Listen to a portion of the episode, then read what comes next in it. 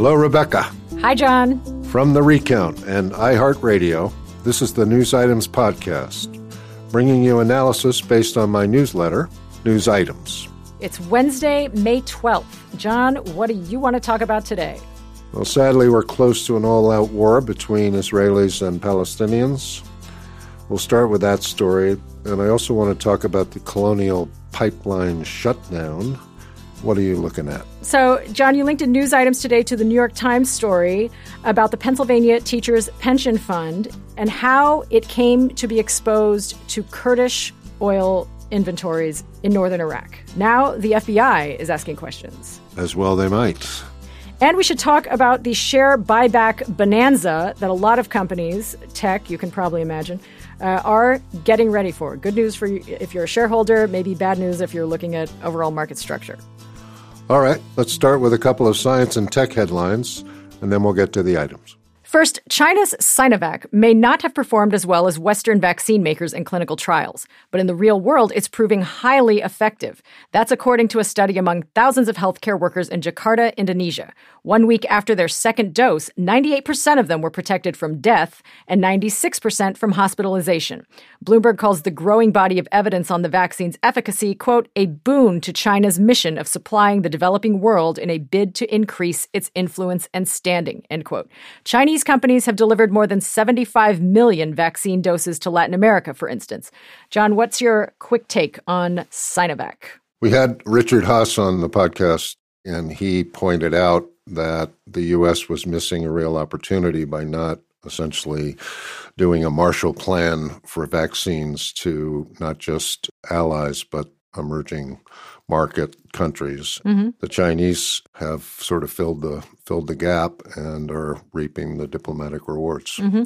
Maybe open the door to, let's say, infrastructure investment. Well, yeah. I mean, you have a lot of countries that are broke, right? Yeah. And they need yeah. they need loans and you know get their economies going and so on and so forth. And you know, by distributing this vaccine to those countries, mm-hmm. um, China is making a very good first impression, and the mm-hmm. U.S. is not. So it's. I mean, are you surprised that there has been, you know, given the the conversations we've been having here on the podcast about China and the WHO and questions over its uh, intransigence and in letting researchers, and that hasn't that hasn't uh, played out in other countries or emerging market countries' willingness to accept China's vaccine. In a case like this, which can literally destroy your country, you'll take what you can get sure. from anybody you can get it from. It's it's smart. Yeah, hard to argue with that. Yeah. Next, Apple may be sourcing hardware and assembly work from companies engaged in forced labor in China. Two human rights groups and TechSite The Information have identified seven companies linked to the oppression of Uyghurs and other Chinese minorities. Apple itself has claimed not to have found evidence of forced labor among the companies tied into its supply chain, though it recently terminated contracts with a Chinese supplier over such concerns. John, what do you make of one of the world's biggest companies possibly being tied to virtual slavery? problem for Apple is that a company that you know a trillion dollar company uh, right. can probably figure out what's mm-hmm. going on in their supply chain. So, you know, if it's you and I having a a t-shirt company and we're sourcing the stuff from Pakistan, it's credible that we don't really know. Um, yeah. But Apple is they know. so uh, they can't not know because each and every piece they have to know, and that's how Tim Cook got to be the CEO. Mm-hmm. You know, he was the master of the supply chain and the management of it. That's a good point. So, can't very well argue that he doesn't, that he's not sure mm-hmm. that parts are being made in conditions that involve slave labor. So, it's not a story that's going to go away. This is a human rights atrocity. We're going to be keeping an eye on this story in the coming weeks and months. Let's move on to the news items for today. Right. Israelis and Palestinians may be headed toward war again. What began as skirmishes escalated and led to police raids on the Al Aqsa Mosque. Hamas and Islamic Jihad began launching rockets into Israel in retaliation on Monday, and now Israel has begun bombing Gaza and called up reservists. John, I hope I am wrong, but the window for de escalation seems to be closing. How do you expect this conflict to play out?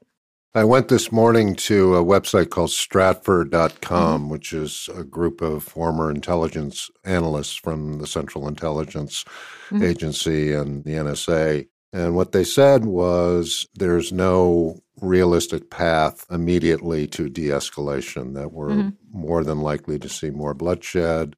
But it complicates the Middle East a lot because there had been a what they call a thawing there was dip- diplomatic mm-hmm. relations uh, between Israel and a number of the Sunni Arab nations. Yes. Most importantly, Saudi Arabia. Mm-hmm. The pressure on the Sauds to side with the Palestinians is enormous from their population. Mm-hmm. Same is true in Kuwait, etc. The Palestinians who had been sort of discarded by yeah. the major Arab states as they sort of softened up relations with the Israelis, that's no longer tenable. So all of the pieces that could lead to resolution are pushing instead toward more conflict. Would you characterize the escalation, the recent escalation, as unusually rapid for Israel and Palestinians? I think that the kindling was just incredibly dry and has been for a long time. Yeah. And, you know, somebody dropped a match. Mm-hmm. The thing about things like this breaking out is mm-hmm. nothing happens, nothing happens, nothing happens, and then boom, it blows up. Yeah but it only blows up because it's simmering and has been simmering for a long time underneath. Mm-hmm. I saw Ian Bremmer once give a presentation and he put up a picture of a Palestinian throwing a rock mm-hmm. at the Israeli Defense Forces. And, you know, it, it, was a sort of a perfect capture of the mismatch in terms of military capability. But that's going to happen again and again and again. There are going to be Palestinians throwing rocks at the Israelis for as far as the mm-hmm. eye can see except now they have allies, uh, most importantly, Iran, yeah. which gives them weaponry that they didn't have before. And so it takes it to another level. So it sounds like you're pessimistic about just knowing you as I do. Nothing good will come of this. It, no, I think it'll. I think it'll stop. Yeah. Eventually, you know, they'll run out of rockets. Essentially, mm-hmm. Hamas and Islamic Jihad will run out of weaponry. Yeah. But it doesn't get it anywhere close to resolution, any kind no. of compromise, one state or two state or whatever. Mm-hmm. You know, the question is whether it's over by the end of the week or the end of the month, or if it just escalates into all out war. Mm-hmm. If it's all out war, the Palestinians will lose, and the consequences will be dramatic. Mm-hmm. Scary situation. Yeah, it is. It really is a scary situation. But moving on, let's go to the next news item. We've arrived at one of our favorite subjects Yes. share buybacks. Early on in the pandemic, there was a lot of talk about share buybacks. Specifically, the companies should not buy back shares with money they received as part of federal aid packages. But now, the Financial Times reports that buybacks are making a comeback as companies spend excess profits after a surprisingly strong year. American companies have already announced $484 billion in share buybacks. That's the largest figure we've seen in the last 20 years. Give us your takeaway on the buyback situation. I love this subject. Apple has announced $90 billion in share buybacks. Alphabet, the parent company of Google, has announced 50 billion in share buybacks. That's what stock investors are looking for. I mean, this is one of the unintended consequences, of which there are many, of a period of ultra low interest rates, companies awash in cash, accountable to shareholders who want to see some return. In theory, an investor should be indifferent to whether they receive a dividend or share buyback from a, a company that they're invested in. Companies like to buy back their shares because it's not as sticky as a dividend. Let's put it that way. Sticky. yeah. I like that. Well, you know, it's true. Like once you start paying a dividend, it becomes risky to reduce it. Yes. Or to halt it, eliminate it in any way. That is very scary to investors. I mean, you see that with oil companies. Their primary case to investors is that they pay a steady dividend, right? Right. A utility company or something like that. Right. So a buyback is just something that a company can do to sort of, you know, make their shareholders happy. Juice the price. That's right. Yes. And that pushes the share price higher. The market's happy. It becomes this kind of self perpetuating cycle. I think in March, the Fed has said it, it would lift restrictions on share buybacks and dividend payments for most U.S. banks after June 30th. You know who's jumping on that announcement is JP Morgan Chase. They announced a $30 billion buyback program in December 2020. So, yeah, they're doing it.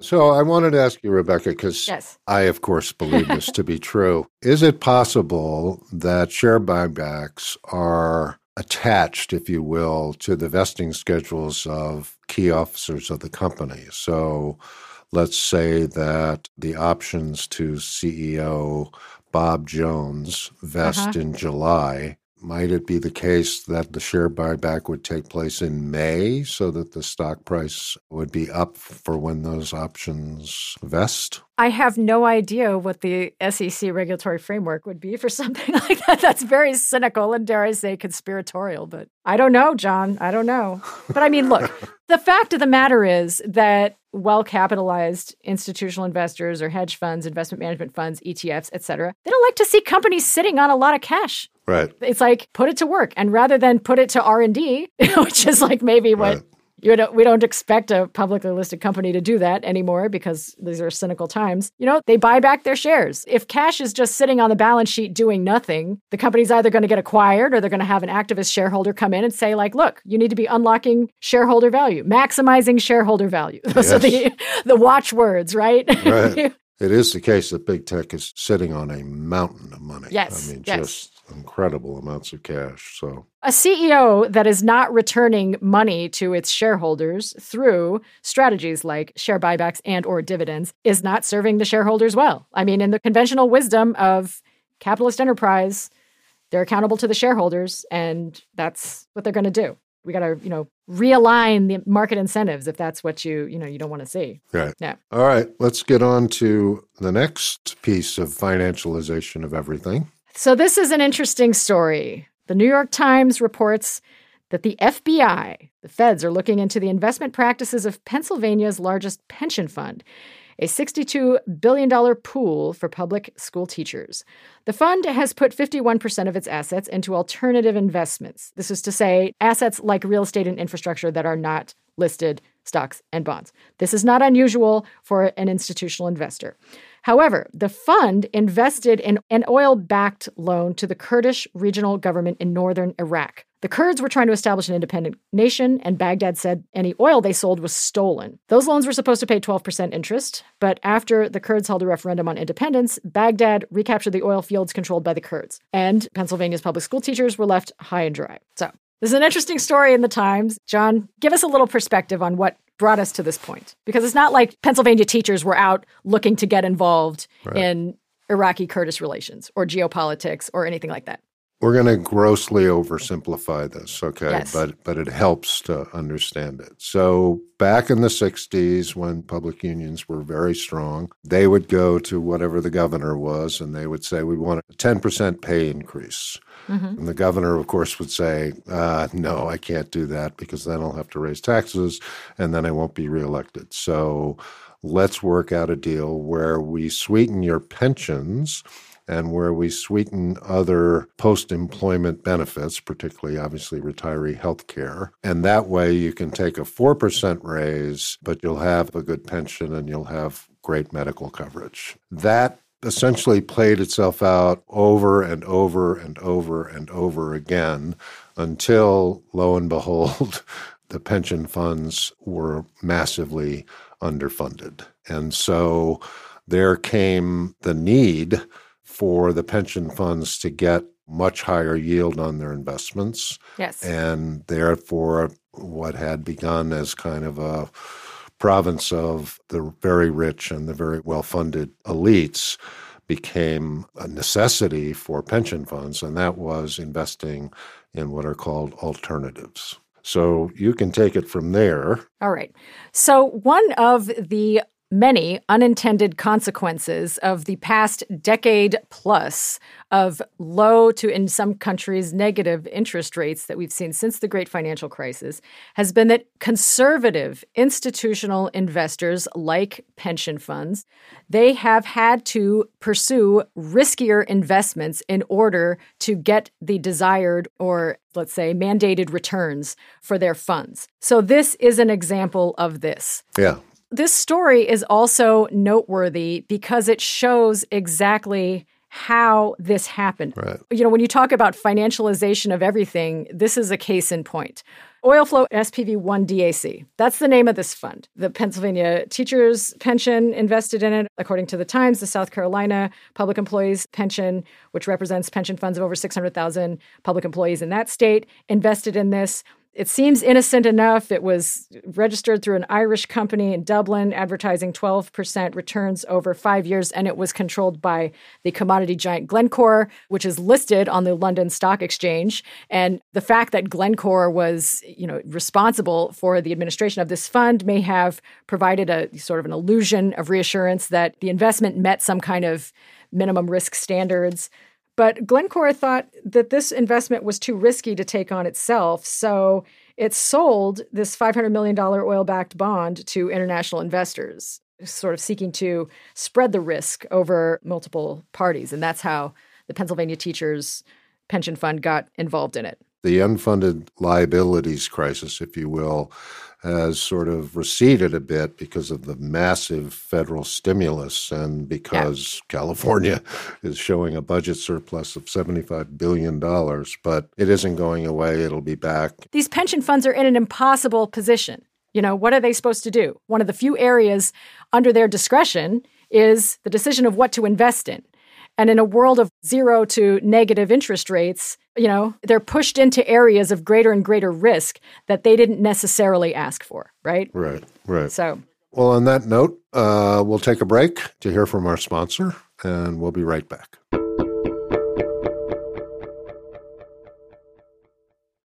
Welcome back to News Items. All right, John, let's talk about the Colonial Pipeline shutdown. Let's do that. The pipeline carries gas from refineries on the Gulf Coast to New Jersey with plenty of stops along the way. And as no doubt our listeners have heard, hackers got into Colonial system last Friday, locked out the employees, stole their data, and then demanded a ransom.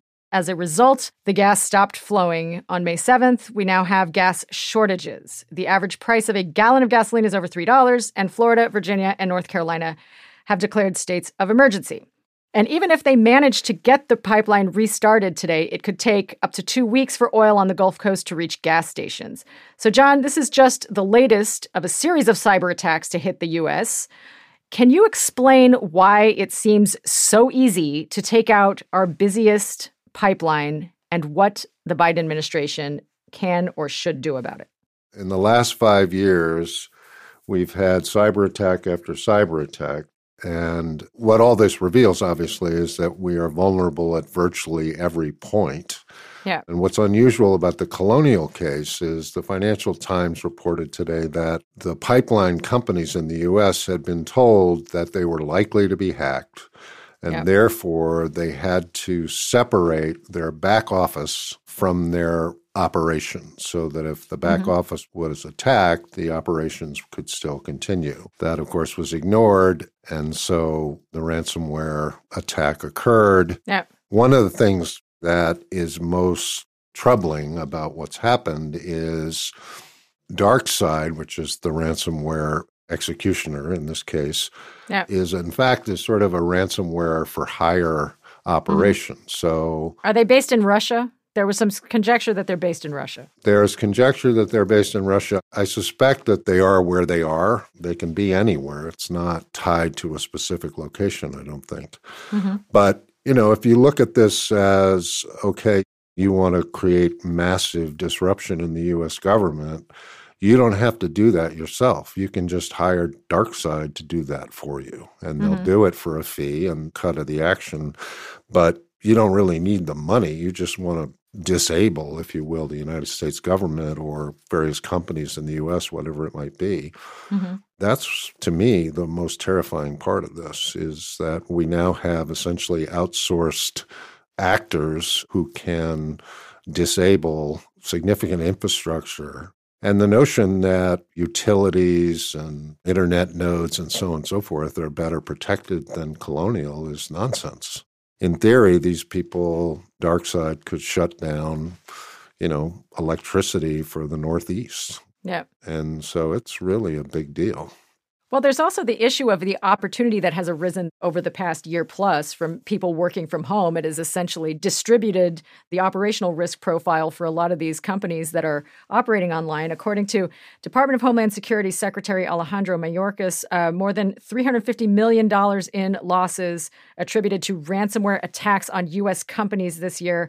That's up more than 300% over the previous year. So in 2021, up 300% over 2020.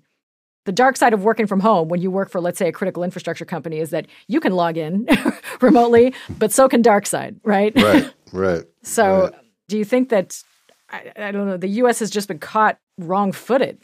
Yeah, and I think I mean, the other thing that's going on is the U.S. public is out there watching this. They're going, "Okay, we get attacked again and again yeah. and again. Our government yeah. is compromised. Our major corporations are compromised. Our major infrastructure is compromised, and we do nothing. Yeah, we don't counterattack.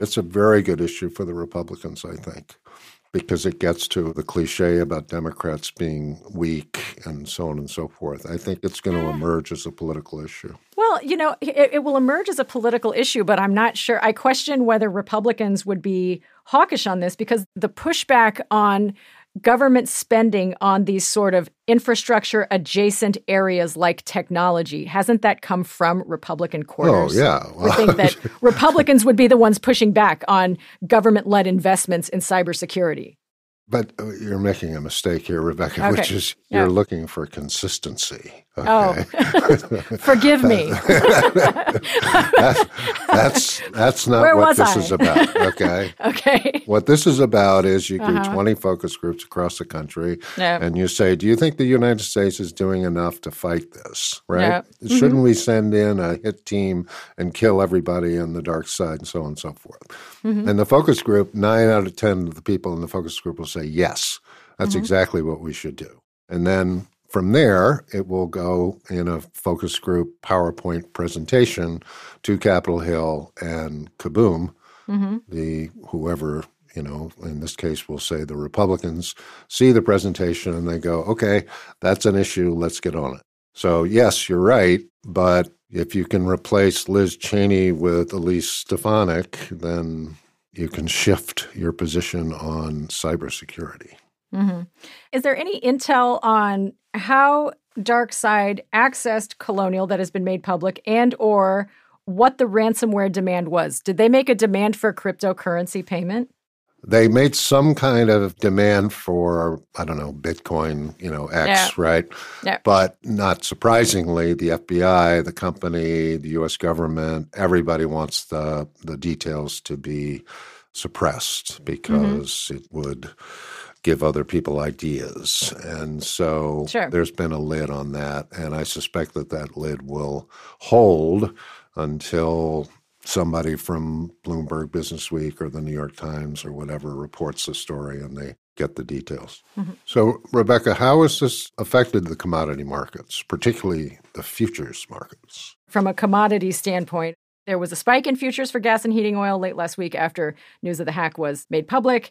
That spike has receded as of the present. So there is, I think, market expectation that gas supplies are going to be online pretty soon. I mean, there are inventories available to relieve bottlenecks. I mean, there are we could import energy products from Europe or from from Canada. So I think it's not going to be disastrous for you know U.S. energy supply, but it is certainly an interruption, and it's a hell of a wake up call. Let's put it that way. Yeah, I saw on the, I guess it was the BBC this morning, somebody was interviewed by them and, and said this isn't a matter of shortage, it's a matter of panic. Mm-hmm. And so the panic buying is what's resulted in yeah. gas stations in Tennessee not having any gas. But, you know, the IEA report came out this morning and said that demand and supply would be in equilibrium by the fall, I think it was. So right now there's more supply than demand. So. Mm-hmm. It should straighten itself out. All right. Well, we need the white hat hackers coming in here. We, need some good guys to get the bad guys. We need some good guys. so, for deeper insights into the ultimate white hat hacker, John Ellis, you got to subscribe to News Items on Substack. That's newsitems.substack.com, where John Ellis will bring you deeper intel on all of the topics we discussed today. And have you got something on investableuniverse.com about the energy futures? I have something on investableuniverse.com about a well known private equity firm that has made a significant investment in penetration cyber defense. Fabulous. So check it out. Okay, so go to investableuniverse.com. Yes. But we got to get to the credits. That's it. So, News Items is produced by Christian Castro Russell, Pierre Bienaimé, Anna Mazarakis, and Ali Rogers. Our theme music was composed by Billy Libby. Our recording engineer is Simran Singh, and we'd like to thank the whole team at Factory Underground. We'll be back tomorrow afternoon. See you then.